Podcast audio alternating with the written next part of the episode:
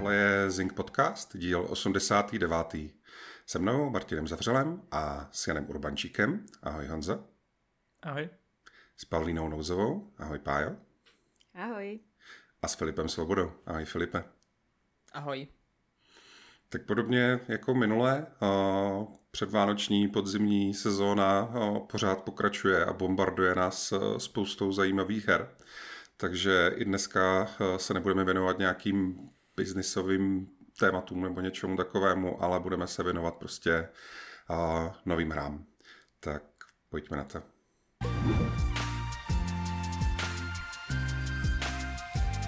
Tak takhle pro začátek tady máme uh, jednu hru, která je možná menší, možná není úplně pro každýho, ale fanoušci žánru ji strašně dlouho očekávali a sice je to druhý díl Talos Principle, uh, který vyšel teďka před pár dny. Uh, je to prostě klasická puzzle hra, líznutá, ale jako velkou dávkou filozofie a takového jako složitějšího vyprávění který ale, jak říkám právě, nemusí úplně každému vyhovovat, ale když se do toho ponoříte, když si dáte na čas a neuspěcháte hlavně tu hru, tak si myslím, že si ji může strašně lidí užít. Jenom je potřeba prostě s ní nějak spolupracovat, jestli je to správný slovo. Každopádně Talos Principle eh, je hra od studia Crow Team, eh, což můžete znát skrze sérii Serious Sam, Eh, je to ale úplně jako jiný žánr. Eh, někde jsem četla, vlastně se mi strašně líbilo jako to vystihnutí, že je to takové filozofické science fiction eh, o světě obývaným roboty, kdy teďka musím trošičku bohužel vyzradit příběh nebo pointu toho prvního dílu, abych, aby jsme se tady mohli jako bavit o té dvojce. Vlastně jsou to roboti žijící ve světě, kde lidstvo absolutně vymřelo Eh, kvůli tomu, že postupem klimatických změn a prostě změn vůbec ve světě, tak se uvolnil hodně nebezpečný virus schovaný v permafrostu a vlastně zaplavil planetu takovou hodně nepříjemnou pandemí, na kterou postupně lidstvo vymřelo. Ale aby zůstala zachovaná naše kultura a nějaké naše znalosti a vůbec ten, ty myšlenky, tak vznikla, vznikl program s umělou inteligencí, která do sebe vlastně tohle všechno načerpala a postupně po, není tam, myslím, myslím si, že tam není úplně jasně řečeno, kdy vlastně se ten, eh, ta hra odehrává, ale někdy v daleké budoucnosti už ti roboti vybudovali vlastně svou vlastní civilizaci. A do ní se vy probudíte hnedka na začátku vlastně tohohle druhého dílu. Eh, jste vlastně takový polohrdinové, protože jste tisící narozený robot, jestli můžu říkat narozený. Uh, to znamená, že po vás už vlastně nikdo další vzniknout nemá. Uh, ta civilizace robotů je udělaná tak, že má být udržitelná, uh, nemá jich být prostě víc, vycházejí z nějakých myšlenek, kterým tam dala jako jejich zakladatelka, taková jako programátorka, která vlastně přišla s celým tím programem umělé inteligence. A tihle roboti žijí v takovém svém uzavřeném městečku nebo městě hypermoderním, který se jmenuje New Jerusalem. A vlastně se mají dobře, mají se skvěle eh, s tím, že vlastně zakončili tu svou evoluci nebo toto to svoje postupné rození eh, prostřednictvím vás, jako toho tisícího robota, tak mají pocit, že už tak nějak jako všechno dokončili, všechno, co chtěli. Ale samozřejmě přijde nějaké ale, aby tam bylo co dělat. Eh, z ničeho nic se jim tam zjeví jistá entita, která se prohlašuje za Prométea eh, a odvede je, nebo takovou skupinku androidů nebo robotů, kteří chtějí zjistit víc, tak je naláká na takový tajemný ostrov, kde se schovává uh, asi to můžu říct jako taková pyramida, nebo je to obrovská konstrukce, uměle vzniklá, uměle vystavěná. A vy, kteří jste samozřejmě součástí tady ty skupinky těch robotů, kteří chtějí zjistit víc a ještě mají v sobě prostě ten drive a, a tu touhu něco poznávat, tak se tam odeberete a ejhle, tam je prostě zase samozřejmě spousta puzzlů a hádanek a nejasných věcí a vzkazů schovaných, kteří jako vlastně tohle všechno utváří ten svět, na který tam narazíte to je vlastně uh, takový nějaká ta příběhová nebo ta narrativní část, která byla samozřejmě v jedničce byla, bylo to mnohem omezenější, rozhodně jste tam nebyli jako v partě nějakých kamarádů. Tady máte, myslím, že jsou čtyři, každý je samozřejmě jiný, chovají se velice podobně jako lidi, což postupně vlastně v průběhu té hry zjistíte, že i když jsou to roboti, je to umělá inteligence, tak má strašně jako z lidstva, tím jako, že do sebe vlastně načerpali nějakou tu naši kulturu, tak spousta z nich eh, má povahu, vyloženě někteří i dělají umění, jiní eh, jsou nadšení inženýři, další jsou zase vědci a rádi si povídají i třeba o umění nebo o malbách a podobně. Eh, tihle vaši partiáci jsou vlastně každý zase taky jiný ale ty puzzle jsou prostě všechny na vás. Není tam žádný nějaký jako chyták nebo nějaká nepříjemná změna pro lidi, kteří prostě si řeknou, že chtějí si zahrát hru plnou hádanek a nechtějí zase jakoby eh, odcházet úplně od toho žánru nějak příliš. A v tu chvíli samozřejmě do toho teda přichází taková jedna první velká část gameplaye, což jsou teda puzzle. Eh, já nevím, jestli jste hráli Jeničku někdo z vás? Eh, Já jsem to hrál, ne, nedohrál teda, ale myslím, že několik Aha. hodin určitě jsem to hrál. Aha, a ty Filipe nebo Martine? Ne, mě dokonce, já jsem samozřejmě, když, když to bylo aktuální, tak jsem něco viděla a jako extrémně mě vlastně překvapilo, jak moc mluvíš o příběhu. Myslel jsem si, že, myslel jsem si, že, že ty puzzle hrajou prim i v tom smyslu, že tam uh, tolik toho lóru a tak není a úplně jako vlastně si mě zaujala už teď, ale ne, nehrál jsem to, nehrál jsem to vůbec. No, já jsem jedničku taky nehrál. Hrál jsem Witness, který z toho, co tak nějak chápu, tak je asi jako hodně podobný v tom, že je to prostě z vlastního pohledu trojrozměrný člověk chodí po nějakým ostrově nebo lokaci, kde je prostě soustava jako paclů, kterou e, řeší a překonává.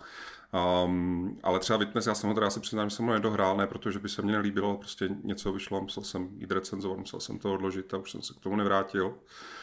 A třeba v tom Witness mě právě připadlo, že tam jako aspoň na začátku v těch hodinách, co jsem odehrál, tak jako třeba taky žádný příběh nebyl. Že jsem měl za to, že to je mhm, prostě mhm. žádný her, který stojí na tom, že vás jako v klidu, v doprovodu nějaký jako vhodný třeba hudby nebo zvukový kulisy, tak vás prostě vysadí do nějakého jako pěkného, příjemného prostředí, kde si prostě řešíte ty pacly a je to taková jako přemýšlivá odreagovací hra, kde fakt člověk eh, zapojí určitý části mozku a vlastně si u toho jako odpočine. A, a, takže samozřejmě mě hrozně překvapuje z toho, co vykládáš, jak to jako zní prostě jak takový jako seriózní portál nebo něco takového. Jo, jo, a jo. možná jenom bych jako podotknul, že nicméně s tím žádrem mám jednu velkou zkušenost a to je, už nevím, jestli to byly 90. léta, když vyšel první Mist, tak první mist byl samozřejmě takový nějaký možná jako průkopník eh, tady toho, z toho žánru. A to jsem teda tenkrát hrál jako úplně totálně uchvácený jednak právě tím konceptem, že jsem na nějaký jako, na nějakým jako tajemným ostrově plným divných věcí a musím jako zapojit intelekt, abych eh, tomu přišel na kloup a dostal se dál a vyřešil záhadu toho ostrova. A jinak teda mi byl samozřejmě geniální i právě výpravou a hudbou a všem te, všema tady těma věcma ve své době. Takže byť jsem jako nehrál Talos jedničku, tak o tom žádnou nějakou představu mám, ale stejně mě taky teda ohromně překvapuje, že to má takový příběh, jak popisuješ.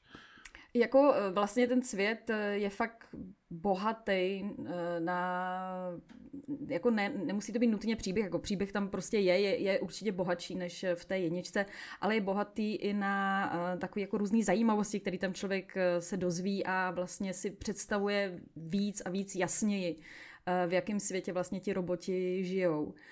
A to teda na jednu stranu jsou tam ty puzzle, což asi můžu jako jenom nějak tak stručně popsat, jsou to spíš takový jako environmentální, kde uh, už v té jedničce bylo, že tam uh, jsou v podstatě takové paprsky, které třeba různě můžete propojovat. Tady třeba rozkládáte paprsek na červenou, eh, modrou a zelenou a musíte teďka třeba se trefit přes různé překážky, třeba modrým paprskem do zeleného cíle a teďka musíte přijít na to, jak vlastně rozložit to světlo správně, aby vám to vyšlo.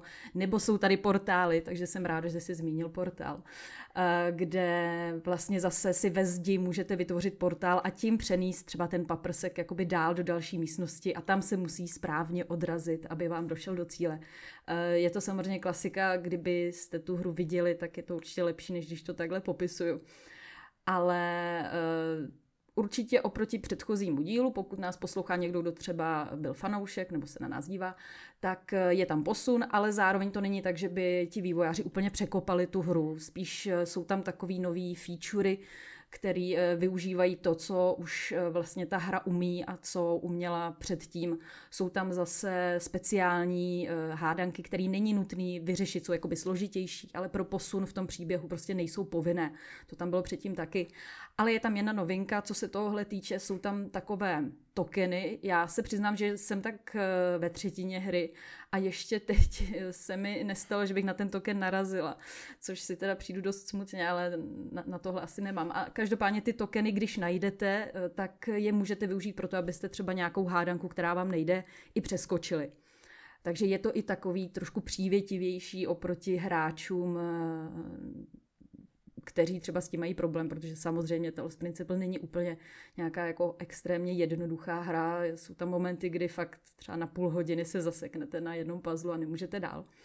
No a každopádně ta druhá velká část eh, jakoby té hry, kromě teda těch hádenek, eh, je teda ta filozofie, nebo takové jako možná občas až extrémně hluboké myšlenky, kdy vy tam eh, interagujete samozřejmě s těmi roboty, kteří se s vámi baví, občas eh, vám dávají takový téměř jako psychologický dotazníky, kdy se s vámi najednou začnou bavit o uh, smyslu bytí a života a vy tam asi z osmi možností máte vybrat, jak se ohledně tohohle cítíte. A třeba na konci vám i řeknou, jo, Ježíš, to seš podobný jako tady můj robotí kamarád, já nevím, inženýr, který na všechno kouká strašně chladně a racionálně a v tu chvíli jenom sedíte a smutně si říkáte, takže nejsem zajímavý, ale tak dobře, no. Eh, každopádně jsou tam tady tyhle ty psychologické profily, eh, pak jsou tam různý vzkazy, které nacházíte od, eh, od jiných robotů, kteří tam byli třeba 100 let před vámi, protože na rozdíl od lidstva, tak ti roboti samozřejmě můžou ne, ne, nemůžou žít úplně do nekonečna, ale rozhodně jsou odolnější, vydrží toho víc než ty naše tělíčka.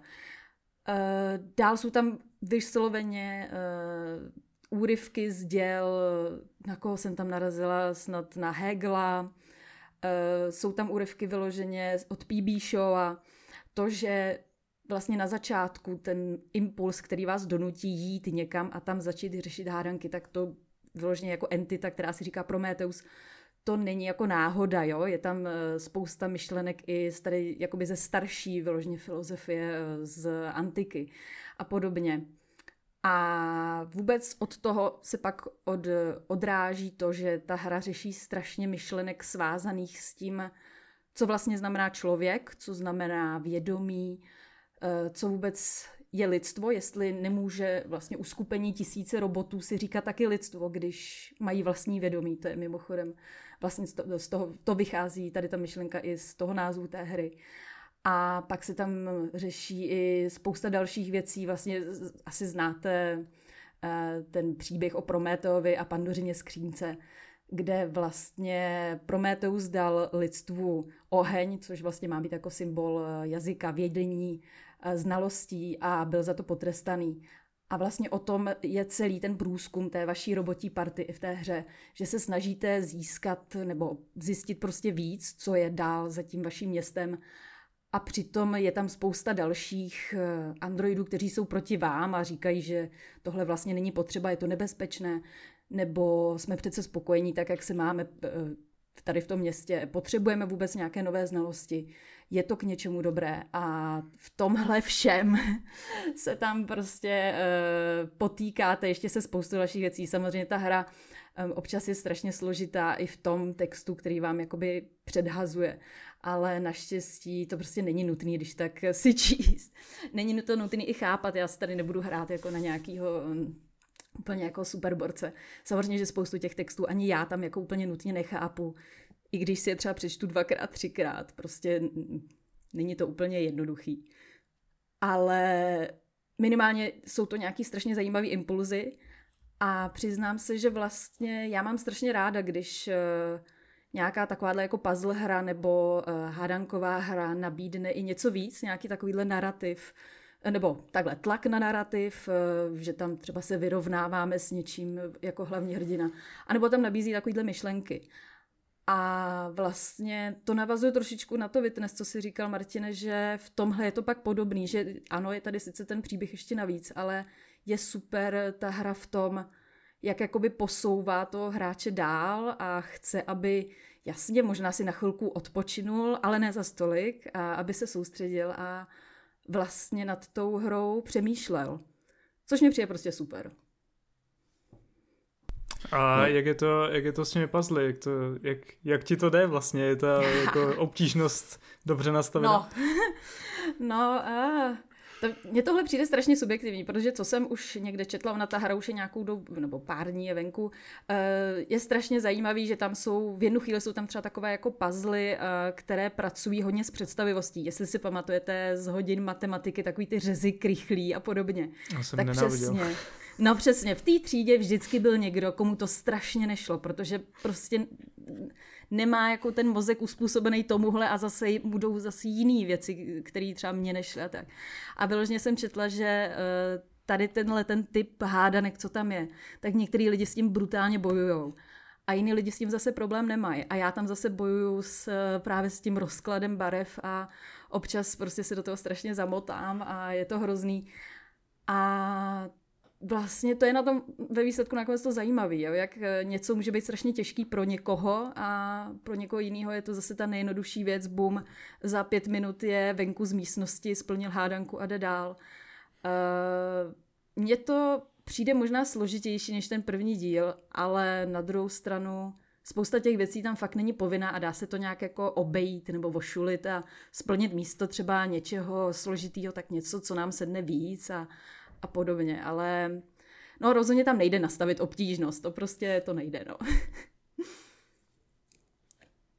No určitě hodně zajímavá věc je, že uh, tahle hra, Talos Principle 2, tak uh, poměrně dobře zabodovala vlastně ve čtenářské anketě uh, na našem webu, kde jsme se ptali, na jakou listopadovou hru se naši čtenáři těší nejvíc. A jako předběhla některé poměrně velký tituly, jako je třeba, nevím, prostě Mario RPG nebo třeba ten The Invincible um, a další, že je vidět, že ten žánr prostě má svoje fanoušky a že pro některé lidi navzdory té docela jako silný listopadový konkurenci, tak je to prostě nejočekávanější hra měsíce. Jo. Takže já ji v žádném případě nepodceňuju a vlastně všechno, co si o ní říkala, tak uh, znělo hrozně zajímavě. Ten, to, že tam teda je nějaký lore, který jako odhaluješ, nějaký příběh, který se nějak jako odkrývá a buduje ten svět, tak to je samozřejmě pro mě taky přitažlivý a ty filozofické myšlenky, já to mám taky hrozně rád, jako když to je, že to tam je někde jak kdyby předkládaný a nechá to na tom člověku, jak moc se do toho chce ponořit a zamyslet se nad tím, nebo ne. Jako zní, to, zní to fakt taková jako správně, správným způsobem prostě náročná hra, jako když člověk má na ní náladu. No. Jo, moc mě zaujala taky. Je, tak to jsem moc ráda. A zase jako, aby, aby mě někdo ještě nenařknul z toho, že jsem přehnaně pozitivní, jako má to i svoje nějaký mouchy. Uh, třeba klasicky, když se že otočí pokračování i nějakého filmu, tak ten film přece musí být větší. No tak ta hra má samozřejmě mnohem větší mapy, než byly v té jedničce a uh, já se na nich občas teda ztrácím, se přiznám, a hlavně jako já chápu, že zřejmě záměr těch vývojářů byl, že člověk udělá jednu tu náročnou hádanku a teďka si tam třeba tři minuty jde nějakou krajinou lesem, než dojde k další hádance. Ale to je jako hezký asi si takhle rozjímat, ale já bohužel prostě funguju tak, že já jakmile splním ten úkol, tak jsem úplně eh, hotová a chci strašně rychle další, abych si jako splnila další a další úkol a zjistila, co je v další hádance a podobně. Takže pro mě třeba to, že ta mapa je větší a složitější, komplexnější, tak vlastně vůbec není žádný bonus, jenom prostě díl musím někam běžet a to mě zdržuje. A teda je pravda, že po technické stránce občas tam jako trošku hapruje eh, performance mod, který tam je, jsou tam jako dva mody, kvalita a performance a ta performance jako občas mi spadne na Playstationu uh, pod já vlastně teďka přesně nevím, kolik, jaký je cíl, předpokládám, že cíl bude asi 60 fps, ale rozhodně to není plynulý úplně vždycky.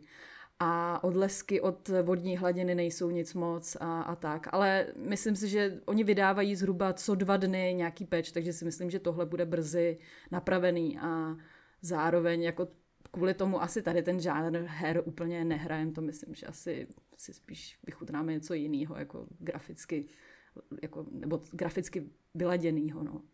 Jsem chtěl právě po té technické stránce jako vyzvihnout, že to využívá ten Lumen uh, ano, to 5 jo. a že to vlastně vypadá hezky, teda nevím, jestli vlastně na tom PlayStationu to má, ale předpokládám, že jo. Je, mělo by to být ta softwarová verze a, a co jsem minimálně viděl z toho záběru, jak to vlastně vypadalo, vypadalo pěkně. Ale jinak ještě jsem se chtěl zeptat, jak, jak dlouhé je to teda vlastně? Jestli, jestli můžeš říct, nebo jestli Hele, já jsem, uh, já jsem si to záměrně hledala a uh, jako na internetech se píše, že 20 hodin, ale mě ta hra samotná ukazuje, že, nebo když jsem si to spočítala, jak mi to ještě bude trvat, protože tam jako jsou procenta, kolik to má člověk odehráno, tak je vyšlo 36 hodin. Uh, tak doufám, že to nebude mít 36 hodin, protože ono, to fakt není úplně hra, kterou si zapnete a třeba 5 hodin v kuse se do ní ponoříte a hrajete dál, že jo. Uh, to není úplně jako třeba Call of Duty, kde člověk si asi prostě sedne, vypne a hraje a neví, jako kolik hodin. Tady fakt za tři třeba... hodiny má hotovo. no přesně. Ne, jako tady se fakt stane, že třeba po hodině vás třeba začne bolet hlava, nebo potřebujete fakt pauzu, protože no prostě není, není to úplně taková sranda, no. No to už je docela hodně, no. To právě v tom mi vyhovoval třeba ten portál, který je prostě vyloženě úplně krátký mm. a to člověk má hned dohrané a uh, vlastně se to ani neumrzí, ty mechaniky.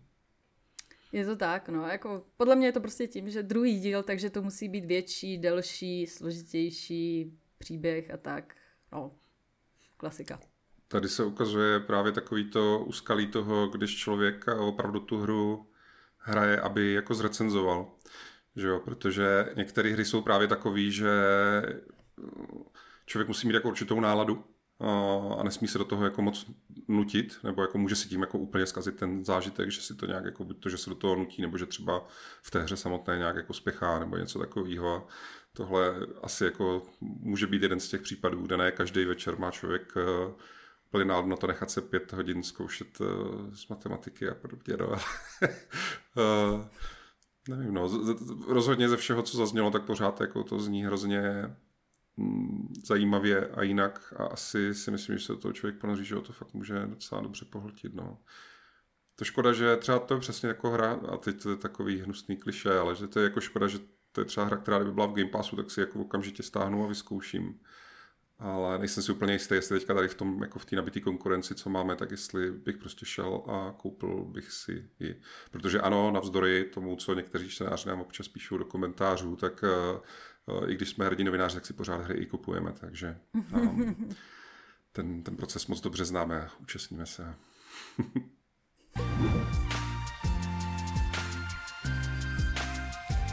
Druhá hra, na kterou se dneska podíváme, tak eh, má vlastně s tím Talos Principle dost společného. Taky je to trochu oddechovka, taky uh, přináší trochu hlubší příběh, nějaký lore, nějaký myšlenky a tak a mm, taky jde do určitý míry o logickou záležitost, byť eh, v trochu jiný rovině. A jde o nejnovější hru od uh, francouzského studia Not, který je známý pro Life is Strange, Tell Me Why, Vampire, Remember Me a, a další, další uh, věci. A připravuje vlastně Banishers, který byly odložený. A ta hra se jmenuje a teď jsme to ještě před, eh, před natáčením ověřovali. Je to francouzský slovo a řeknu ho jenom jednou a pak už ho radši nebudu opakovat. Je, je to, je to, je to žuzant. A doufám, že jsem neurazil žádný francouze nebo francouzštináře tady. Já bych možná, promiň, já bych možná jenom pro jistotu uh, řekl pro třeba naše posluchače, který si tu hru budou chtít najít, uh, jak se to i píše. Jo, ano, píše se to, píše se to Jusant, píše se to J-U-S-A NT. Um, už, už to, že je to francouzský název, tak eh, asi napovídá, že ta hra eh, je trochu menší, vlastně pohybuje se spíš v té jako indie rovině, než, než takových těch uh, dvou Aček, nebo vlastně vysokorozpočtových her, který Dontnod uh, pravidelně dělá.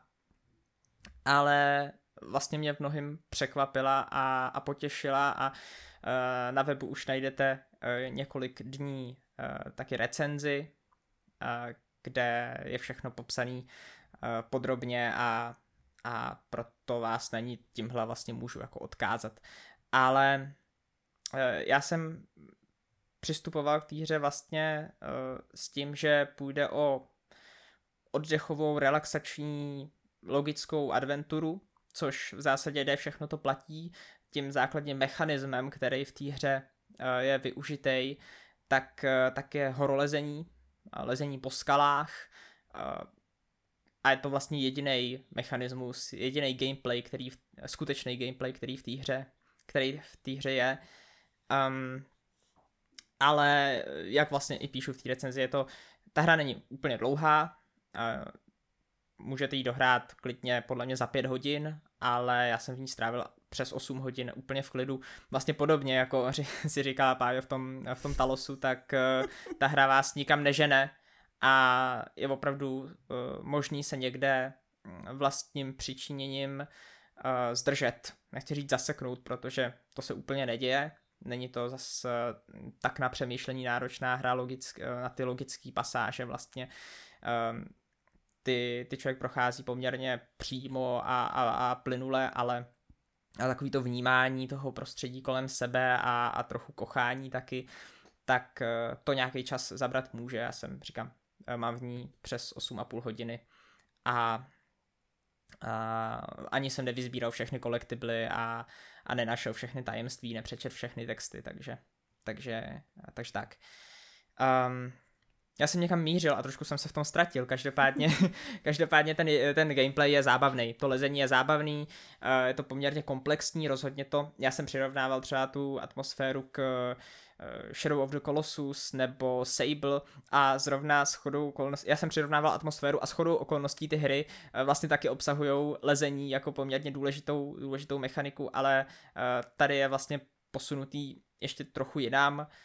Um, vy nejen, že ovládáte každou ruku na jednom triggeru, a levou páčkou směřujete vlastně kam lezete, takže vlastně musíte střídat ty triggery, musíte střídat ty triggery, abyste lezli. Zároveň se můžete prostě, vlastně umistujete cestou skoby, které fungují vlastně jako takový záchytný body, že když spadnete, tak, tak spadnete k té nejbližší skobě a e, můžete, mít záchytný lano vlastně, který, který musíte e, šetřit, je omezený a musíte vybrat správnou cestu. To je vlastně asi ta největší logická věc, která se tam děje, že musíte vybrat tu správnou cestu, kudy jít, e, šetříte energii um, a tak.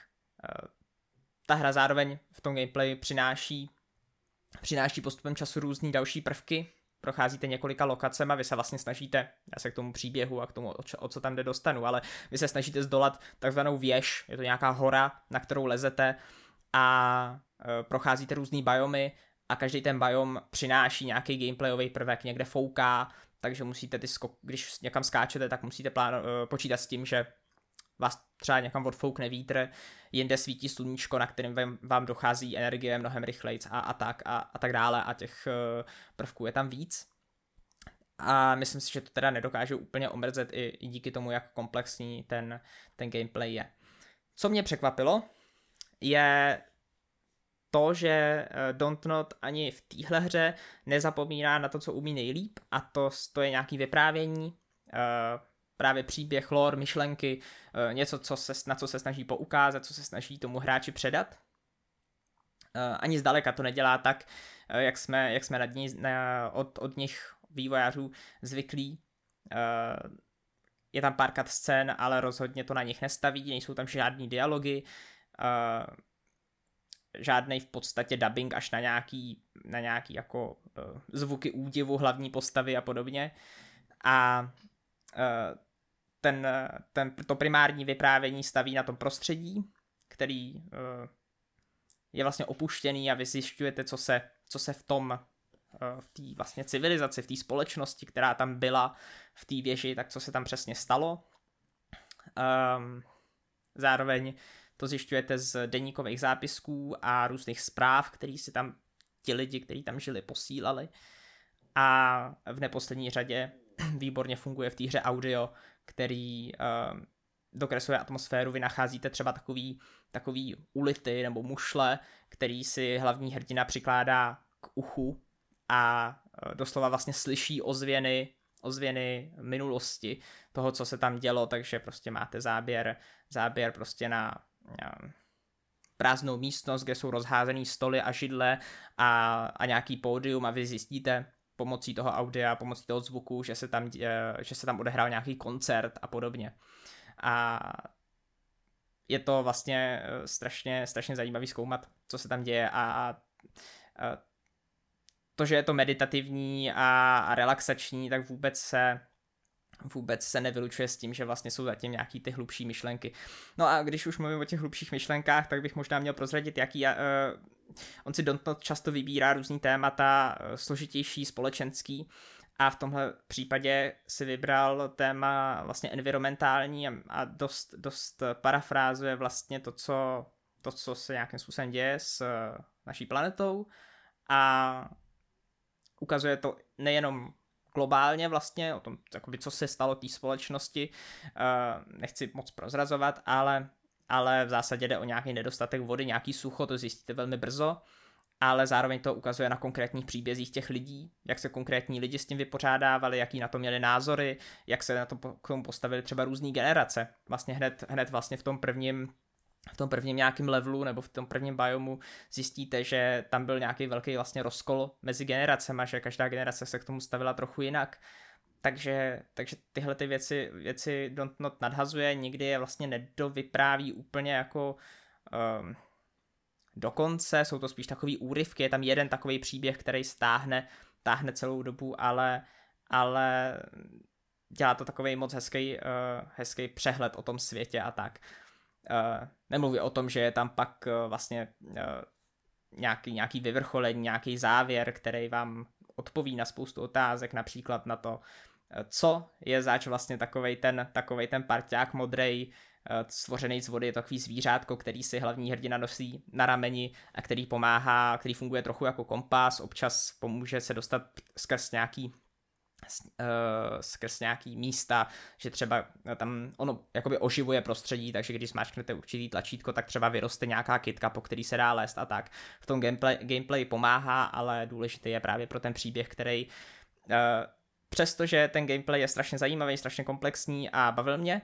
tak si myslím, že právě ten lore, právě to, co se tam, to, co zjišťuje hráč, takže je vlastně největší překvapení té hry a nejvíc mě to na ní bavilo. Eh, ještě úplně jako na závěr tady z toho svého úvodu můžu říct, že ta hra určitě má chyby, taky jsem je v té recenzi zmiňoval, jsou to ale chyby spíš technického rázu, kdy se postava občas někde zasekne v prostředí, nebo, nebo když se třeba houpete někde, kde se houpat nemáte, tak uh, kamera zajede do té postavy, takže vidíte dovnitř, to jsou takové jako technické nedokonalosti, které ale příliš ten zážitek nesrážej, no. Já teda tu hru zkoušel na Gamescomu, bohužel uh, vyšel na mě takové jako na, na prostě monitoru, který podle mě byl 4K, ale z nějakého důvodu to měli puštěné prostě ve Full HD a nechtěl jsem si tam s tím moc rád, to nějak nerozbil, takže to jsem to měl takové jako báznuté. Každopádně už, už jako z těch trailerů a tak mi přišlo, že to má jako pěknou, pěknou stylizaci. A vlastně mě to docela bavilo, ale nevěděl jsem právě, jestli tam, jestli tam je nějaký ten jako lore příběh a tak, takže mě jako potěšilo, když říká, že je to vlastně velice, velice zajímavé z tohohle ohledu. A taky jsem právě tam narazil už na nějaké ty technické problémy, které jsem doufal, že třeba, že třeba vyřeší, no. takže to je škoda, doufám, že nějakých pečích potenciálně, ale jinak, jinak jako zní to fajn, jenom uh, opět další z mnoha her, které nevím, jestli se někdy dostanu. No. Ale a tahle na, rozdíl, uh, tahle na rozdíl od Talosu v Game Passu je, takže, takže tu si můžou hráči zahrát i, i uh, nechci říct zdarma, ale za cenu toho předplatného. A nemá prostě asi milion hodin, to jsem chtěla strašně pochválit, že jsem, já mám strašně ráda, když uh, takovýhle ty menší hry, uh, menší v tom smyslu, že prostě není to Eh, nějaká úplně sofistikovaná řežba nebo velké RPG a tak prostě je to malý příběh, eh, já nevím, nějaký logický hádanky nebo přesně lezení po horách a spíš tam jde o to něco odvyprávět, tak když je to prostě kratší. Proč ne, že jo? Přece není potřeba to tam natahovat nějakou vatou a podobně. A každopádně, jak jsi to vyprávěl, mě to i když ne vůbec jako asi gameplayem, ale mě to strašně připomnělo takovou malou hříčku, co jsem hrála nedávno, se jmenovala Omno vám to asi nikomu to nic moc neřekne. Každopádně tam eh, taky jako takový hlavní hrdina, tam naopak tak trochu slajdujete v podstatě po krajině a je tam taky takový samozřejmě pišišvor, který vám se vším radí a je strašně rostomilý a je to vlastně na konci, jako, nebo abych to nespoileroval, tak postupně na konci zjistíte, že on ve výsledku ten, tady ten pišišvor vlastně je ta, ta pointa celé té hry a celého tohle příběhu a já mám teda tohle to hrozně ráda, se přiznám. Takový to, že si tam člověk zžije prostě s nějakou příšerkou nebo zvířetem nebo tak a na konci prostě zjistí tohle to a mě to pak hrozně teda dojímá, se přiznám. Doufám, že teda Jusan, Jusan není tak dojemný, protože na mě to zatím trochu působí, že jako, že, že to můžou být pak slzičky na konci. Doufám, že ne. No, nechci no, prozrazovat. přiznej se. Mm, eh, ne, ne, ne. Um, já bych řekl, že není, eh, nebo ten konec jako dojemný bait má nějakým způsobem.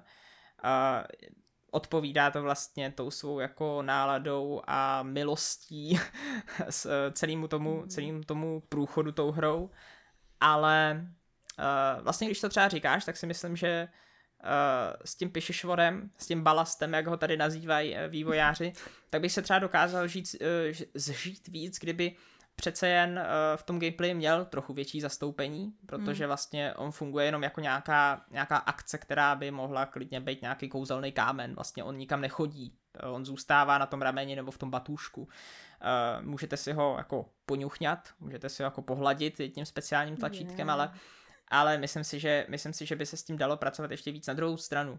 Na, na ploše těch, dejme tomu třeba 6-7 hodin, je to úplně v pohodě a součástí té pointy je taky, to není žádný velký vyzrazení, je to, jde tam o vodu a ten tvor je tvořený z vody, takže, takže není tajemství, že nějakou roli v tom příběhu má.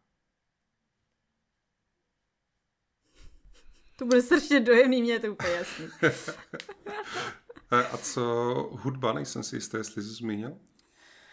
asi jsem ji nezmiňoval uh, samostatně, zmiňoval jsem zvuk, který hraje obrovskou roli, je to hodně propojený a hudba je krásná, no, jako vlastně uh, k tomu ne, nemám moc co říct, když, uh, když občas zazní, tak, nebo je to naprosto jako klíčový, klíčová součást toho, součást toho procházení toho prostředí, uh, je hodně klavírní, mě překvapilo, Uh, opravdu normálně čistě klavírní skladby, občas nějakým jako smyčcovým podkresem, ale úplně jako běžně tam hraje jako čistý klavír a, a je to fajn. Je to moc, moc hezká hudba. Výborná hudba. No, zní to hodně příjemně. Mě fascinuje, já si nejsem jistý, úplně to jako nezapadá do toho portfolia toho studia, jestli se nepletu. Mě zajímalo, jak se to jako stalo, že se tam rozhodli zrodit vlastně takovouhle hru, zvlášť, když oni zároveň vlastně původně dokonce snad ve stejný měsíc, tak měla být ta druhá jejich hra, že, že vlastně jako zároveň... V podstatě dělají... skoro jako týden potom, ne, nebo něco takového.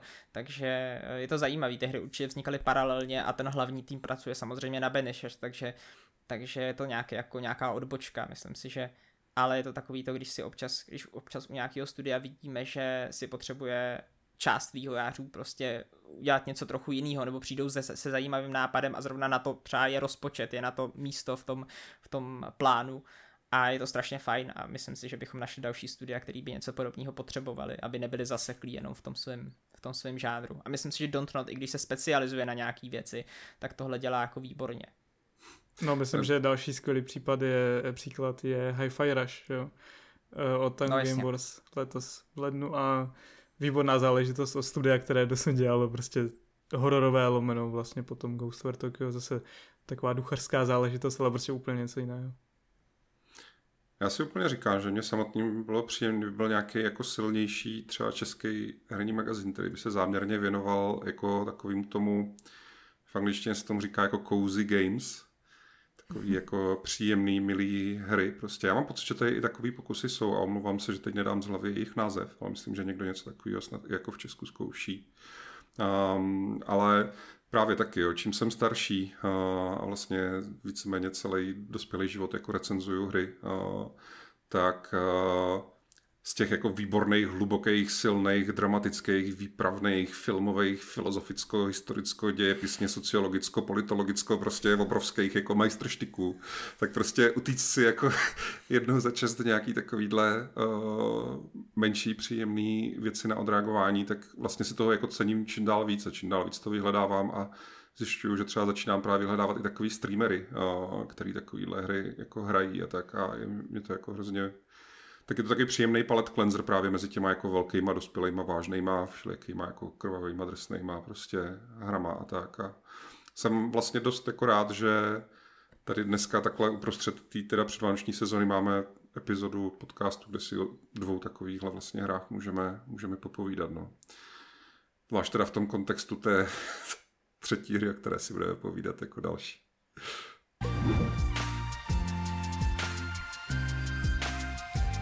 Do třetice tady máme taky takovou malou příjemnou indie hru. Jmenuje se Call of Duty Modern Warfare 3. A je to samozřejmě pokračování jedné z nejúspěšnějších sérií ve videohrách, která každý rok vyjde nový díl a vždycky prodá 20 milionů, nebo já nevím, kolik se to prodává, možná i víc.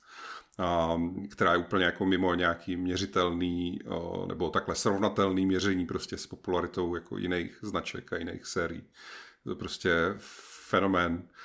Um, já mám pocit, že už jsme se tady o tom i v minulých podcastech bavili, kdy já jsem třeba se přiznával, že od nějakého toho, já nevím, jestli to byl třetí, čtvrtý díl té série, takže vlastně jsem taky podlehl tomu, že vždycky začnu, když vyjde ten nový díl, hrát ten jeho multiplayer a že se k němu vracím v průběhu toho roku potom vyloženě na nějaký odreagování, takový to, když si člověk chce jenom před spaním chvilku něco jako zablbnout v nějaké videohře, nebo třeba si u toho pokecat prostě s kamarádama, s kolegama, bezmyšlenkovitě tam u toho něco, uh, něco dělat v té hře, tak jako to takový prostě pohodlný fast food, který právě je, je hrozně snadno přístupný, je hrozně jako, jako rychlej, zábavný, že se toho člověk nenudí. Zároveň pokud člověk nehraje nějaký ten hardcore mod v tom multiplayeru, tak vlastně o, zase tak moc nejde, protože jakmile vás zabijou, tak jste okamžitě se znovu narodíte a střílíte zase prostě a tak. A Musím říct, že tady, taky jsem tady o tom minulosti mluvil, že teda ten můj posun je takový, že po nějakých 15 letech, co jsem to takhle hrál, tu sérii, tak uh, postupně spíš se odkláním právě k těm multiplayerovým variacím, kde o něco jde, jako jsou všechny ty Battle Royale a podobně. Ale uh, spousta lidí ještě jako tak přesycená právě tím klasickým multiplayerem není, takže má přesně tu fázi, ve které já jsem byl pár let zpátky, kdy prostě každý rok točí ten multiplayer, dokud nevíde další rok ten nový. Um, je to prostě, Call of Duty je opravdu fenomén, nemá cenu to nějak jakoby popírat nebo vymlouvat nebo mluvit o nějakém úpadku nebo něco, protože to prostě je fakt série, která každý rok prodá úplně absurdní čísla, skončí na vrcholku všech hitparád, když ne na prvním, tak na druhém místě a tak dále, a tak dále. Takže samozřejmě i ten letošní díl je o něj prostě obrovský zájem, velký očekávání já to vždycky vidím, jak to leze v těch eh, všelijakých jako hitparádách, že na těch platformách, když to zapnete, co jsou jako nejpředobědnávanější hry a podobně. Um, určitě to bude uh, zase hodně velký. Oni, je to trošičku, je to jako poznamenaný tím, že se vlastně ví ze zákulisí, že původně letošně nový díl být neměl a mělo být pouze nějaký jako rozšíření nebo přídavek pro ten loňský díl pro Modern Warfare 2. A, a postupně nějak prostě se tam v Activisionu rozhodli, že a, z toho udělají plnohodnotnou hru. O něco ještě řekl bych agresivnějším způsobem, než třeba Assassin's Creed, který to letos měl podobně, že taky vlastně Mirage údajně původně mělo být DLCčko a pak řekli, uděláme z toho jako samostatnou hru, ale tam třeba právě snížili cenu toho Mirage a dali jako najevo, ale to bude schválně, to bude prostě menší, levnější, kratší hra. Zatímco u té Call of Duty opravdu řekli, ne, ne, to nebude žádný DLC, to bude pořádná Call of Duty a budeme to prodávat jako 70 dolarů minimum, ale spíš tak těch 100 dolarů s tím season passem prostě a pořádně, jako ať eh, si to jako fanoušci prostě užijou a tak. A uh, stejně jako v minulosti, tak vlastně jako jeden z nějakých jako předobědavkových bonusů, hrozná ironie, uh, tak vlastně pokud si člověk hru teda předobědnal nebo koupil si teda spíš nějakou tu její vyšší edici právě, tak dostal o týden před vydáním celé té hry uh, předběžný přístup do příběhové kampaně. No a uh, to je teda to v téhle chvíli to jediné, když pominu nějaký bety, uh, které proběhly, tak je to to jediné, co momentálně teda z té hry už je venku. My pracujeme samozřejmě na recenzi, ale je to venku, takže už to hrají i prostě normální hráči. Um, já uh, to mám teda za sebou, kampaň, prošel jsem mi na jedno posezení, um, zabralo mi to nějaký čtyři hodiny, ale jsem si moc dobře vědomý toho, že některé ty průchody, co postovali třeba hráči na YouTube a podobně, tak jsou i rychlejší, že se to dá dohrát i za tři hodiny. Je to jako hodně krátký, ale byť se na tohle třeba soustředili nějaké jako nadpisy článku a tam nejli YouTube videí, tak si myslím, že to není jako to není zase takový problém. Jako dobře, je to drahá hra a prostě kampaň na 3-4 hodiny působí možná jako blbě, ale um, kdyby to bylo jako super kvalitní, 3-4 hodiny, um, tak si myslím, že to jako ledas kdo zkousne. Nebo já třeba přesně, jak jsme se tady o tom bavili, že spíš jako upřednostněme, když ty hry nejsou příliš přehnaně dlouhý, vzhledem k tomu, že tu Call of Duty si většina lidí údajně kupuje, hlavně kvůli tomu multiplayeru, aby ho pak mohli celý rok točit, um, tak opravdu ta délka by nemusela být zase takový problém. Ale bohužel tam jsou problémy jiný a mnohem závažnější. A ten největší je, že vlastně polovina toho obsahu té kampaně, polovina těch misí, tak vůbec nejsou tradiční Call of Duty mise. Tradiční Call of Duty mise jsou jako kdyby vás někdo prostě posadil na kolejnici v nějakým takovým tom zábavným prostě parku v Hollywoodu, Universal Park Studios prostě um, a nechal vás projet jako filmovejma kulisama, kde je naaranžovaná spousta jako skvělých jako věcí, které se dějou všude kolem a vy jste v tom uprostřed toho prostě a, a máte z toho velký zážitek jak na horský dráze. Tak to je jako klasická šablona Call of Duty, která, na který ta série byla vystavěna, ještě teda předtím na tom byla vystavěna Medal of Honor, na který se podílel filmový režisér Steven Spielberg, takže to není vůbec náhoda, že jako je tam tady tohle jádro, tady ta šablona toho jakoby filmově předchystaného s pečlivým jako tempem, spádem vyprávěného nějakého průchodu nějakým koridorem. A jenomže právě v té letošní Call of Duty polovina těch misí v té kampani takhle vůbec dáná není. A je dělaná tak, že vyloženě já nevím, jak to říct. Oni prostě opravdu vzali, jako uh, vysekli kousky z té mapy, uh, kterou ta hra už má, z té prostě Warzone mapy, nebo ono jich je několik, myslím už. Um, tak prostě copy-pastnuli jako kusy těch velkých otevřených map, vzali z nich nějaký jako menší úsek, na něho nasadili nějaký, nevím, tady jsou tři věci, kde musíš sebrat tři předměty, nebo kde musíš přepnout tři vypínače, nebo něco a vy tam jako běháte v tom prostě a když se stane, že vás uvidí nějaký nepřítel, kterých tam jako pár je naskládaných, a, tak se jakože spustí poplach a začnou se nekonečně spawnovat nepřátelé na té otevřené mapě. A to je prostě úplně, jako úplně neuvěřitelný. Jo. Já jako, uh, myslím, my jsme i vlastně v jednom tom článku, co jsme o tom psali na webu, tak je tam přibáný k tomu právě to video třeba, uh, kde to jako poprvé v životě první tady tu misi zažívá uh, český herní streamer Agrael. Uh, a i on, který si myslím, že je relativně otrlej a, jako hraje občas všelijaký experimentální hry a podobně, tak tam jako je z toho úplně v šoku. Co se to děje, že ho prostě hodili do Warzone uh, místo kampaně. Ono to fakt působí, působí to prostě hrozně, jednak to teda není to prostě ta Call of Duty filmová kampaň, co jsme zvyklí, a jednak ono to fakt působí hrozně lacině, jo. tak jakože úplně vidíte, jak fakt vzali, tak tady jsme vzali tu, já nevím, továrnu z toho Verdansku, tady na ní dáme prostě nějaký jako hranice, tady do ní nasázíme nějaký body a když ho hráče idiot se nechá vidět, tak mu tam budeme spánovat nepřátel, dokud ho neubijou. Prostě, jo. Je to úplně, je to jako, myslím si, že zkušený designer by to asi jako měl nahozený, jako že ráno by začala, večer by měl hotovo prostě. A nedělá to vůbec jako dojem, a jak to říct, nějaký jako promyšlenosti nebo, nebo něčeho. Já jsem jako, jak já jsem, jako, myslím si, že za ty roky už mě možná někteří třeba o, čtenáři nebo posluchači znají, že já se snažím spíš jako ve věcech vidět to pozitivní a nechám se strhnout, já nevím, třeba hudbou právě nebo tak. A tady jako jsem se snažil, když se to stalo jako prvních několik takových misí, uh, oni tomu říkají open combat mise. Um, tak když se stalo prvních jako, když se stalo prvních jako takových několik misí, tak já jsem si říkal, no tak oni se jakoby snaží těm lidem, co nehrají ten Warzone, tak se ho snaží jako představit.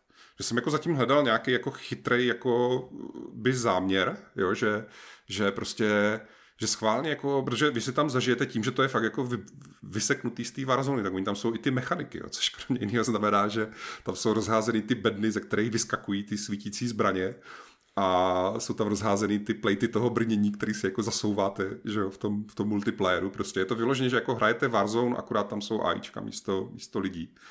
A já jsem si říkal, no tak prostě chtěli jako zpropagovat uh, Warzone, tak tam udělali jako takový jako mini Warzone, jako takový promo prostě v té kampani.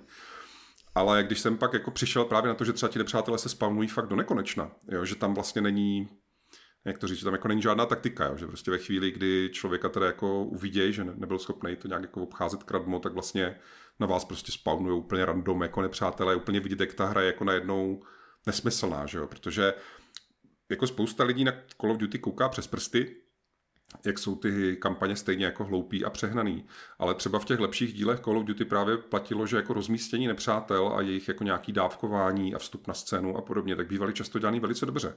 Jo, což si uvědomíte, když tu hru hrajete na nějakou tu úplně nejvyšší veterán nebo prostě realistickou obtížnost, a kde opravdu vás jako zabijou víceméně jednou, dvěma ranama a musíte to fakt řešit, jako každýho protivníka musíte řešit, tak si uvědomíte, že v spoustě těch právě filmově předchystaných misí, tak třeba to rozmístění těch nepřátel, když už ne třeba přímo jejich chování, to taky jak v kterém dílu, tak bylo jako super, jo. Ale tady prostě, jak vidíte, jak to tam začnou generovat.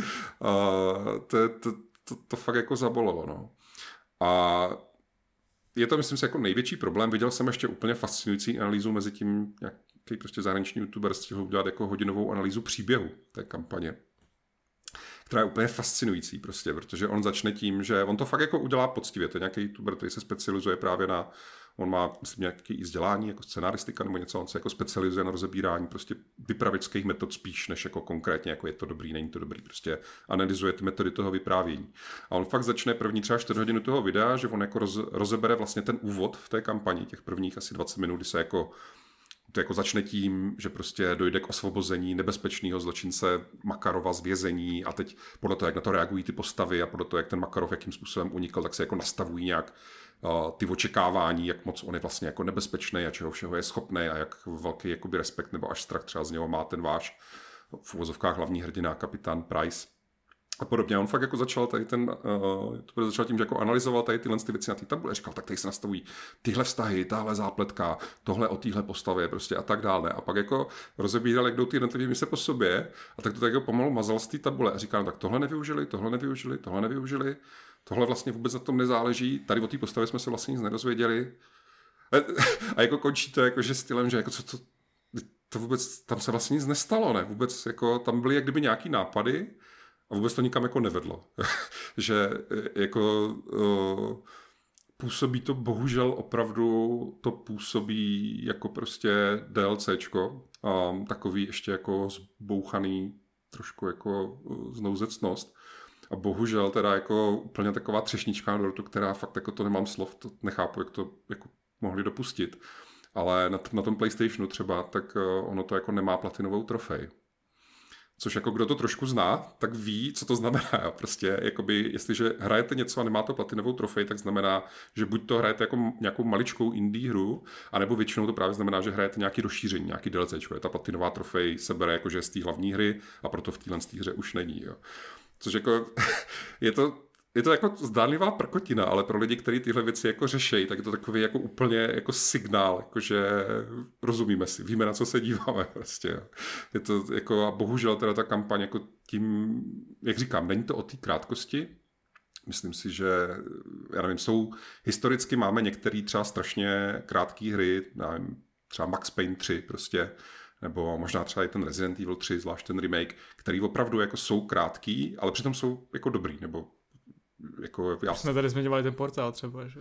Portál mm. samozřejmě, jo, to je taky prostě, jo, jakože ne, ne, není to o té delce, ale je to fakt o tom, jak je to poslepovaný a jak ten příběh vlastně nikam nevede.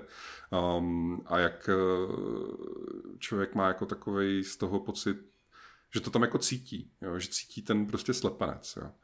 Na druhou stranu, aby to nebylo jenom takový, že se tady teda z toho jako dělám s, prostě srandu a plivu na to, já nevím, něco takového, protože tak to úplně není. Jako já jsem to dohrál na jeden zátah a jako nenudil jsem se u toho, protože když se budeme bavit o tom, jestli Call of Duty je nebo není dobrá střílečka, což jsme tady teďka mimo off record takovou debatu vlastně trošičku rozjeli, a, tak ona to je pořád dobrá střílečka, jakože ve smyslu, že ty základní mechaniky v té hře jsou prostě těma rokama jako vypilovaný do té míry, že prostě pohyb, gunplay, zpracování jako zbraní, jejich efektů a podobně, tak jsou jako zábavný, jsou uspokojující prostě. Jo. Tady je několik momentů, kdy oni hrozně tlačí na tu nostalgii, protože oni samozřejmě, oni to jako remake, reboot, že jo? protože Modern Warfare trilogie už jedna vyšla a byla úplně geniální, jedna z nejoblíbenějších, nejlepších jakoby, epoch vlastně celé té série. Tak teďka to, co máme ty poslední tři roky, tak jsou vlastně jak kdyby znovu Modern Warfare, znovu ty postavy, ale je to jako trošku překopaný, trošku upravený. Tak je třeba z hlediska té hratelnosti, oni vám tady jako dají nostalgicky některé ty hrozně oblíbené zbraně, jo, že tam, a, já nevím, ve starý Call of Duty, která ještě bývala taková, zvlášť to multiplayer, taková trošku víc ještě jako arkádová a naivní a tak, tak třeba bylo, že jste dostali jako dva zlatý Desert Eagle prostě, jo.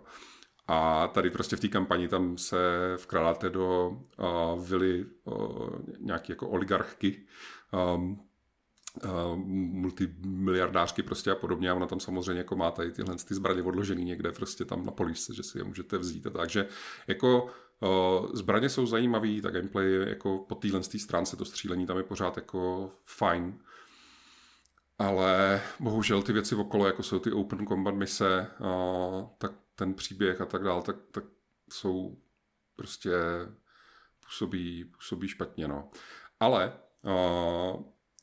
možná je to i jako o to horší, že se to právě střídá, že vždycky je jako jedna uh, mise, která je právě ta tradiční filmová Call of Duty mise a ty jsou ve skutečnosti docela dobrý. Aspoň některý z nich jsou jako, že to jako fakt je působivý, že to třeba i skvěle vypadá, uh, že tam prostě na míru udělaná tomu grafika, že jo, a podobně.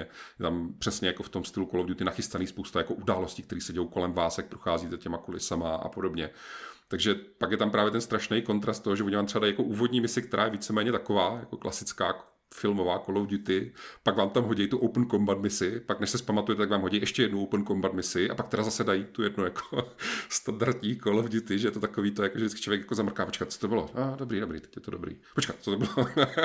to je jako, to pořádný jako vypleš, jo. Já jako vlastně teďka, když nahráváme tady ten uh, podcast, tak já ještě dokonču svou uh, jakoby recenzi. Já jsem Letos k tomu chci přistoupit, takže vlastně uděláme jednu velkou recenzi, kde bude pohromadě právě všechno. Kampaň, multiplayer, zombies prostě a podobně. A jako když jsem nad tím přemýšlel, že vlastně v té kampani jsou fakt věci, které jsou jako ta klasická filmová Call of Duty a je to fakt jako cool. A, a pak jsou tam ty věci, které jsou špatně. Jak jsem si říkal, tak to je takový prostě hodnocení fakt jako těch, opravdu těch jako 5 z 10, jo, těch jako by 50%, že jako chvilku je to super, je to takové, co člověk fakt má jako by chtěl, a pak jako chvilkama je to úplně něco, co tam fakt nemělo být, jakože fakt si myslím, že to jako poškodí tu značku a už teď je vidět, že na to jako hrozný backlash i třeba od uh, uh, právě influencerů a lidí, kteří se tou sérii jakoby nějak vlastně je to jako živí, je to jejich hlavní věc, tak i ti jsou jako z toho nešťastní, jak ty Open Combat mise uh, vypadají a fungují. Jenže problém je, že když se pak jako člověk, když jako odzoomuje z toho, že jako OK, jedna by se byla super, druhá byla teda open combat a, a tak dále, tak když to jako odzoomuje, podívá se na ten celek, jak je to teda prostě, uh, jak to působí poslepovaně, jak ten příběh opravdu um, nemá jako moment, že by si člověk řekl, to, to bylo jako super. Je tam, je tam jeden moment, oni samozřejmě už na to lákali v tý, na konci té loňský, tak lákali na remake jakoby slavný No Russian, kde dojde k nějakému jako masakru civilistů na letišti. Um, Zajímavý je, že to tady jako dost zremixovali, že vlastně místo toho, aby to byl jakoby masakr na letišti, tak je to teda jakoby teroristický útok na palubě letadla, který už je ve vzduchu. Ale je to jako sekvence, která je sice zajímavá a hrozně jako, když začne, tak vás fakt jako mrazí a je taková jako prostě realistická, působivá a všechno. Ale ona má asi tři minuty, ne? Že uh, když si vzpomenu třeba právě v těch starých Modern Warfare, tak byla mise, která se jmenovala, uh, myslím, že Eight Mile Club, nebo tak něco, kde taky jste jako řešili něco na palubě letadla, který se v průběhu toho začalo jako řítit a, a, a tak dál. A myslím si, že to bylo jako rozhodně jako delší právě a zábavnější než tady ta tříminutová věc, kde víceméně si jako odehrajete teda svou roli v takovým jako krátkým předstageovaným filmečku a je po všem, jo. Což je teda ironie, protože zase potom jako o něco později je tam jedna mise, kde vlastně dochází k nějakému jako masakru na, myslím, že to je fotbalový stadion, která je vlastně ta no, no Russian, ale to ta na letiště, to na fotbalovém stadioně. A je to takový zvláštní prostě, no. Je to jako, že místama tam je vyloženě cítit, že je to pořád jako ta Call of Duty s tím, co by člověk od ní čekal na té úrovni, jak kdyby výpravy a velkoleposti a filmovosti, jak to prostě nazvat, co jako jsme zvyklí u těch kampaní Call of Duty, ale je tam toho prostě málo a vždycky jo, tomu pak jako podrazí nohy ten kontrast té druhé věci, no. Je to ironie, že, uh, že Sledgehammer byl předěl, pře, převelený eh, k Modern Warfare, aby nekazil Call of Duty Vanguardem. uh, nevím, co na to, nebo oni asi jako všichni spolupracují, ty studia, že jo, na tom, ale nevím, jak se na to tváří lidi uh, z Infinity Ward, který pracovali na prvních dvou dílech uh, Modern Warfare a vlastně i na původně Modern Warfare, té sérii, kterou já teda musím říct, uh, miluju single playery původního Modern Warfare a ačkoliv z Call of Duty mám nahráno minimum, mám nahráno v podstatě jenom to a asi jsem hrál nějaký ty ještě starší a něco, něco z těch novějších dílů, těch uh, asi, asi World at War a, a, a pak ještě jeden ten, jeden ten uh, vlastně z blízké budoucnosti. Ale, ale jako mám nahráno minimum Call of Duty si nekupuju kvůli multiplayeru a, a tím pádem si ho nekupuju v posledních letech a, a stejně mě to ale mrzí teda jakože zrovna ta oblíbená značka Modern Warfare uh, dopadá, dopadá, dopadá takhle, no. A já jsem viděl kousky z toho a teda musím říct, že jako jak jsem prostě hráč, který Warzone eh, kterýmu Warzone není sympatický, jakože ať se ho lidi hrajou, jasně určitě je dobrý, dobrý Battle Royale, jo, ale není to pro mě.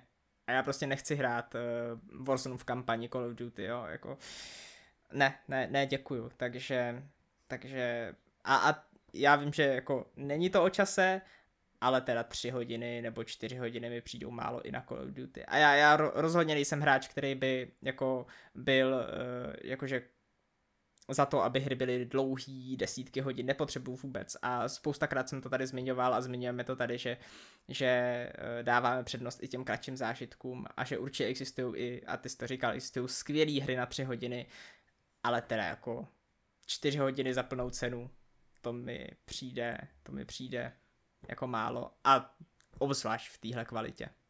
Mně třeba jako by ten čas asi taky nevadil, jakože já jsem já upřímně bych byl jako schopný dát plnou cenu za hru, která má tři hodiny, ale jak říká Martin, musel by to být fakt jako super tři hodiny, prostě skvělá hra a ne jako, že ještě v těch třech hodinách jsou nějaké výplňkové mise, které vlastně, se kterými se moc nedali práci, to mi přijde úplně šílené a podobné pocity jsem měl třeba, to teda překodám, nebyla asi ani hra za plnou cenu, ale jakkoliv mám hrát hry od Remedy, tak eh, ten Spirit of American Nightmare, který má asi řekl bych tři hodiny a je to vlastně udělané na tom brzy požitá časová smyčka, takže vlastně třikrát hrajete ty samé lokace a je to prostě, je tam vlastně ve výsledku minimum toho, toho obsahu. Ale to přece jenom nebyla žádná jako trojáčková záležitost, ale jako udělat to do Call of Duty přijde. Bylo, uh, no nebylo to DLCčko, bylo to, bylo to jako spin-off, no. Byl to spin-off, vlastně, OK. Ale, ale jako udělat něco takového v Call of Duty mi přijde trošku jako šílenost a že prostě jenom sází na to, že to ti lidi stejně koupí, no. Jako tam ještě pak velký rozdíl mezi tím, když řekneš plnou cenu a plná cena Call of Duty, že jo, to přece jenom jako, já dám ráda jako původní cenu, nezlevněnou prostě uh, nějaký přesně pětihodinový hry, úplně nadšeně za to zaplatím, abych podpořila to studio. Ale prostě dát dva táci jako za něco takhle kratičkého s velice divnou kvalitou, jak aspoň Martin popsal a vlastně jsem to viděla i jako v jiných recenzích, to není jenom jako nějaký Martinův jako názor, který by byl osamocený. Jo. A další věc ještě teda samozřejmě je, že taky rádi třeba dáme klidně víc peněz někomu, kdo může být jako malý studio, nebo nemá prostě tako, tolik investorů nebo tak, ale prostě Call of Duty není úplně indie hra. A jako, a to se asi shodneme. A e, jako jo, chápu možná ten argument, že se tady platí za multiplayer, ale na druhou stranu všimla jsem si, že spousta lidí, nevím, jestli je to většina, ale jako viděla jsem to několikrát, e, hráči Call of Duty vyloženě volají potom, ať se udělají klidně dvě verze. Jsou prostě lidi, kteří by si rádi zahráli jenom ten single player a ten mulťák je vůbec nezajímá, ale z nějakého důvodu prostě už dlouho třeba hrajou Call of Duty, nebo je baví obecně jako střílečky, něco, ale oni si musí stejně koupit za tu plnou, klidně dvou, za, za ty dva tisíce, eh, za tu plnou cenu si musí koupit oboje. A pokud jsou to lidi, co neradi hrajou třeba s někým cizím, no tak si zaplatili 2000 fakt za čtyři hodiny, no. A ještě teda s nějakýma misema, který jako na mě působí, jak kdyby je prostě nechali vygenerovat nějakým AIčkem a neseděl ani u toho člověk, když je tam jako vymýšleli nebo programovali a no, já, já jsem třeba ráda asi, že nejsem fanoušek Call of Duty. Upřímně, když tohle slyším, tak asi jsem ráda. Máme ještě hrozný jeden vlastně věc, která mě taky jako hrozně mrzí, tak je, že prostě ta původní Modern Warfare, ta, já teď se zapomněl, co to bylo za rok nějaká, nevím, co to bylo, vlastně 2000, nevím, 15? 6, 7? 8. Nebo dokonce, ježišmarja, jsme starý. Teda myslíš a, původní hry, že jo? Jako no, původní, původní jako Modern Warfare trilogie, ta původní, uh-huh. tak byla opravdu, kromě toho, že byla právě příběhově velice silná, že díky tomu i ty postavy se právě staly úplně ikonický, proto konec konců oni se o to teďka opírají, že aby mohli říct, máme tam Makarova, máme tam kapitána Price, to jsou ty nejlepší postavy z historie, prostě Call of Duty. A, tak ta původní trilogie fakt byla jako tehdy příběhově skvělá a opravdu vyvrcholila. Jakože tam byl citelný progres, že byl ten první díl, který byl hrozně zajímavý a měl strašně jako nečekanou právě takovou jako atmosféru a momenty a podobně. A skončil takovým jako výborným finále, který dal zároveň byl trošku cliffhanger. Pak si člověk říkal, ty to bylo skvělé, co udělali v druhém dílu. No a druhý díl udělal přesně jak prostě filmový Vetřelci 2 nebo filmový Terminátor 2, že to bylo jako mnohem větší. A normálně se tam úplně naplno se tam rozjela prostě jako opravdu jako moderní válka mezi jako Ruskem a Amerikou. Jakože úplně se vší seriózností, prostě s maximální výpravou ukázali prostě tak a teď prostě spolu válčí východ a západ. A uh, taky to bylo právě jako, že výborný a skončilo to takovým jako uh, do nějaký míry prostě cliffhangerem. A pak jsem říkal, co jako bude v té třetí, no a ta třetí jako myslím si, že nedosáhla úplně ty kvality té druhé, ale bylo to jako citelný finále té trilogie. Že jako člověk cítil, že prostě už toho není o moc víc, co by se jako mohlo jako dát jako zničit a udělat a teď teda prostě to je ta endgame, jako now we are in the end game prostě, mm-hmm. že um, bylo jako cítit, že to je to završení. A to třeba, já jsem se na tu letošní právě těšil jako z tohohle pohledu, jo, že jsem si říkal, mě se, já se, bylo to určitě cítit i v týmí loňský recenzi té, toho loňského dílu, té loňské kampaně, že mně se ta nová trilogie, nebo ta nová Modern Warfare, tady ta remake, reboot, cokoliv to je, mně se ta nová prostě tolik nelíbí, myslím si, že ten příběh není tak dobrý, že jako začal zajímavě, ale tak nějak se to prostě zamotalo a není to zdaleka tak dobrý a úderný a emotivní, jak eh, ta původní série. Ale říkal jsem si, ale tak vždycky to bývá tak, že finále bývá zajímavý. Jo? I když nějaký prostě seriál nebo film nebo něco prostě přešlapuje někde uprostřed, tak prostě finále je finále. Tam jako se stanou nějaké velké věci nebo tak. Jo? A to vlastně v té letošní jako Call of Duty nejenom, že to tam jako není, ale ono to je vyloženě to jako useklý takovým způsobem, že je jako naprosto očividný, že to není konec. Jo, a teď jako, a teď jako první, co mi napadlo, Ježíš Marian, tak oni to budou natahovat na víc než na tři díly, no, tak to dobře, no, tak snad aspoň ten příští díl bude prostě lepší. Jenže pak mi došlo, že to možná vůbec není o tom, že jako to chtějí pokračovat v tom příštím díle. Ale to je možná o tom, že oni to chtějí pokračovat teďka v těch sezónách, že jo, nějak prostě eh, v té jako live service hře, protože um, někteří vlastně hráči, co teďka hráli tady tu, tu, tu trojku, tak říkali, že nechápu, proč se, jak to, že se tyhle postavy tam najednou jako objevily, když už byly jako pryč. A někdo jiný na to odepisoval, no to se dělo v sezóně, v multiplayeru přece musíš hrát jako průběžně celý rok, musíš hrát ten multiplayer, tam se dějou ty příběhové události, normálně to je, se odehrává na té mapě, že jo, prostě a, a v tom světě, jako in, in lore prostě a je to, jako musíš udržovat jako krok s tím lorem, tím, že hraješ každý měsíc tu, tu ten multiplayer prostě, jo, což zase pro lidi, kteří na té sérii jako vyrostli a mají zažitý to, že jako je, ano, Call of Duty má nějaký svůj multiplayer, good for them, ale prostě já si hraju ty filmové kampaně, um, tak tady tohle to je taky jako docela brutální jako rána, no, že, že jsou, já, jo, možná se to některým lidem nebude chtít věřit, ale jsou prostě lidi, kteří ty postavy a ten příběh těch Call of Duty jako berou, jako fakt to baví, jako líbí se jim to, je to třeba, já nevím, plácnu, jo, že je to někdo, kdo třeba má v rodině nějakého vojáka nebo sám je voják a ono spoustu krát oni v tom Call of Duty si berou ty věci z té reality takovým způsobem, že to jako má nějaký smysl. Jo. Já si pamatuju právě, když začala tady ta nová trilogie, tak jedna věc, co se jim strašně povedla, Jestli si vzpomenete, tak tam byla mise, kdy oni někde, myslím, na londýnském předměstí uprostřed noci šli udělat raid na civilní budovu několika patrovou, ve které byli pomíchaný civilisti s teroristama. že tam byla jako ukrytá teroristická buňka. A celý ten raid je jako udělaný strašně realisticky, je to takový to, že přesně jde jako to ozbrojený komando, jde ty prostě civilní budovy uprostřed civilní zástavby ve velkom městě a snaží se co nejrychleji, co nejpotišeji prostě vyřadit ty uh, potenciální hrozby a neohrozit ty civilisty.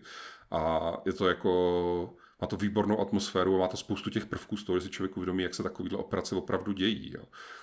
Um, ale um, jak hluboko jsme klesli, no. Prostě, a je fakt jako hrozná škoda, že ono to tam je místama vidět, jo. Proto já bych nechtěl, ono je hrozně snadný naskočit zase na nějaký ten extrém a říct, je to úplně na nic, nebo tak, a to není pravda, jo. Ono to fakt to má pár misí, které jsou hodně dobrý a jsou i jako třeba graficky parádní, tam jako určitě tam je pár míst, kde jsem si říkal, tohle musím nějak vypíchnout v recenzi, když mě tam někdo bude psát, že je to jako škaredý, tak jako není. Jsou tam prostě některé pasáže, které vypadají úžasně. Já jsem to hrál teda na tom PlayStationu 5 a tam už je to taková klasika u té Call of Duty, že ona jako, i když vypadá skvěle, tak běží skvěle, že pro ně jako ten silky smooth, nejenom 60 fps, ale vy si to můžete pustit i na 120 uh, hercových televizích a monitorech, pokud máte.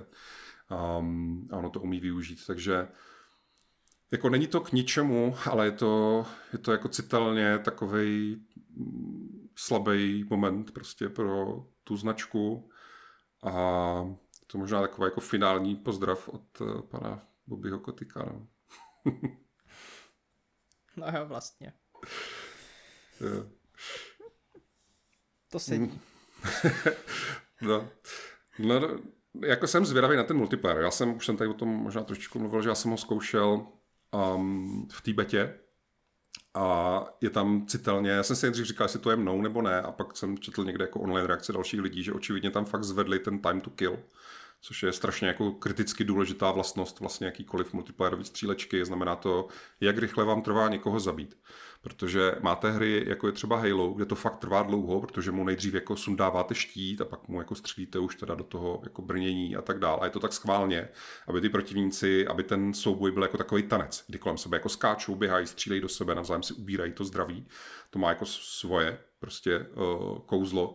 A pak máte právě takový ty multiplayerové střílečky, což typicky to je třeba ta Call of Duty, kde prostě dostanete jednu ránu a jste mrtví. A je to jako o té rychlosti, účinnosti těch zbraní, o tom jako umět si najít nějakou dobrou sideline, umět se dobře někde prostě třeba zakupat a uh, dobře vcházet do těch místností a tak dále a tak dále.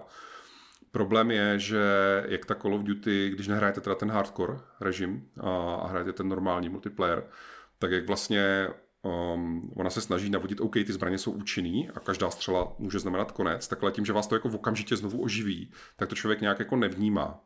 A je to až občas jedna z věcí, proč právě jsem ten klasický multiplayer jako spíš přestal hrát a chodím spíš hrát tu Warzone a tak, nebo ten hardcore, tak je, že tam pak člověk má pocit, že o nic nejde. Jo, že vlastně jako non-stop běháte, střílíte, když vás zabijou, tak jako mrknete a běžíte jako znovu a střílíte, jako o nic jako nejde. Ale ono to ubírá hrozně na taktičnosti těm, nebo ne taktičnosti, to není správný slovo, ale ubírá to jako na zajímavosti těm střetnutím. Protože většinou, když se s někým potkáte, tak jako než stihnete se nadechnout, tak jeden z vás je mrtvej. Ale v té betě tady ty trojky, co jsme hráli pár týdnů zpátky, tak bylo citelně vidět, že ten time to kill trošku zvedli, že je o něco delší, což pak si znamená, že když dostanete první jednu, dvě, tři kulky, tak jste ještě naživu a můžete se otočit, můžete uskočit, můžete se zkusit jako opětovat palbu, můžete jako něco s tím dělat, můžete reagovat. Není to jako zdaleka tak, jak v Halo, ale není to ani tak, jak v té loňské Call of Duty, což podle mě je dobrý, protože to vede k tomu, že ty přestřelky jsou jako zajímavější, že se jako že můžete něco dělat, můžete nějak reagovat. Nemáte toho času jako moc, není to jako příliš, ale je to tak akurát o tu trošku, že to jako něco udělá. Takže já jako jsem na ten multiplayer zvědavý. Jo. Je to věc, která pro mě, mě se fakt jako v té betě líbila, může způsobit, že ve skutečnosti z toho multiplayeru jako budu nadšený. Jo. I proto bych letos nechtěl právě vydávat zvlášť recenze na jednotlivý segmenty té hry, protože ve finále je to prostě jedna krabice nebo jedna teda stahovitelná věc, kterou si lidi prostě zaplatí za jednu částku, tak bych to tak chtěl i zhodnotit. A je fakt jako dost dobře možný, že zatímco ta kampaň je prostě takový jako odbytej do značné míry experiment, nebo jak to nazvat, tak ten multiplayer může být naopak hrozně dobrý. No. Jsem, na to, jsem na to zvědavý. No a uh, tím bych to asi pro dnešek uh, uzavřel jak je vidět, tak opravdu sezona pořád plným proudu spousta zajímavých her. A možná bych to uzavřel tím, že se vás zeptám, na co se chystáte jako další. Tak uh, vím, že Pája teda pokračuje v hraní Talos Principle. Ano, ano. A už máš něco tak. vyhlídnutý po Talos Principle? Ono to bude znít hrozně, ale já potřebuji dohrát Starfield. Ale nestyď se, řekni to. Jsem se, vrátila jsem se do minulosti prostě, ne? Já mám opravdu rozehraný Starfield a vždycky odehraju tak podle mě nějakých 10 hodin a pak to vypnu a hraju s prominutím jako něco, co mě zaujme víc, no, což třeba v tomhle případě je Talos Principle, no. Ale myslím, že letos to ještě dokončím. A Honzo, tebe je, myslím si, úplně jasný, že ty hraješ po 16. Alana Vejka dvojku, že jo? No, hraju ho teprve po druhé teda. E, zapnul jsem si to na, na těžkou obtížnost a vlastně jsem dlouho nad tím přemýšlel, jestli vůbec se do toho pustím znova už teď, nebo počkám na ten New Game Plus, no nakonec jsem neodal a přece jenom teda jsem to rozjel znova, takže ještě tam sbírám všechny ty collectibles a tyhle věci. A vlastně jsme to i tady řešili mimo natáčení, e, že ještě uvidím, jak, jak vlastně zpracuju toho Alana, možná i můžete napsat do komentářů, jestli byste chtěli už jakoby tečka speciál, jenom z té základní hry, nebo, nebo jestli mám počkat na ty DLCčka. Protože určitě už teď je toho dost, ale uh, zároveň jsem to chtěl mít původně kompletní, no uvidíme, jak říkám, můžete, můžete napsat. A jinak mimo Alana mám pořád rozehraného, toho Mária nového, Wonder, uh, ale toho jenom hraju tak jako občas, když prostě mám náladu. A, a potom jsem se chystal na Invincible, kterému doufám se dostanu. A pak vlastně nevím, no, uvidíme. Vychází toho docela dost, ale ve výsledku vlastně ne až tolik věcí, které by mě úplně zajímaly. Až vlastně potom na konci měsíce samozřejmě Last Train Home, na to se těším velice. Já jenom možná zkusím ještě trošku podtrhnout a zdůraznit to, co Hon zase vás ptá a chtěl by od vás vědět v komentářích od našich posluchačů a diváků, jestli stojíte o to, aby se psal vysvětlení, co se to sakra v tom Alanu Wakeovi dvojice stalo. Jo, tak si vás někdo napište, to se píše, protože já si to chci taky přečíst. jo, už jsem taky, už jsem taky hledal videa nějaký vysvětlovací, ale já jsem právě, právě jsem Alana, Alana Vejka dohrál dvojku a jsem dost nadšený z něj, ale to tady, na to tady není čas, abych popisoval všechny svoje dojmy, už jsme se o tom bavili poměrně obšírně minule. Um, no a rovnou, rovnou uh, jsem si nainstaloval, nainstaloval uh, Quantum Break, který jsem na rozdíl od ostatních her od Remedy hrál jenom jednou, tak jsem si říkal, tak asi je na něj zrovna čas. Uh, ale jinak Jinak eh, vyhlížím eh, vlastně trošku nenápadného od Mikroid Tintina, který se blíží. A mohlo by to být docela fajn, vypadá to moc hezky. Já mám hodně rád ty komiksy, nebo jako malej hlavně jsem je rád čet, to jsem, to jsem miloval, ale pořád je ten takový vykřičníček, protože je to od studia, který dělalo takovou tu výpravnou adventuru uh, Vertigo, uh, Alfred Hitchcock Vertigo, která dopadla uh, respektive spíš nedopadla. A takže, takže to tam je, ale ty ukázky vypadají dobře, tak uvidíme. No a uvidíme, jestli taky bude čas uh, a, a jestli nějak jako se k tomu dostanu, ale Invincible uh, se mi taky moc uh, líbí z obrázků, vlastně i z toho, co jsem o tom čet, uh, i v Martinově recenzi, na kterou můžeme odkázat. Takže jo, já si myslím, že dřív nebo později i na Invincible dojde. No, takže pořád je co hrát, ještě pořád eh, sezona neskončila. A, takže my jdeme na to a budeme si o tom povídat zase za týden, pravděpodobně, jestli všechno dobře vyjde a, a přejeme i našim posluchačům, divákům příjemné hraní. Mějte se hezky. Ahoj.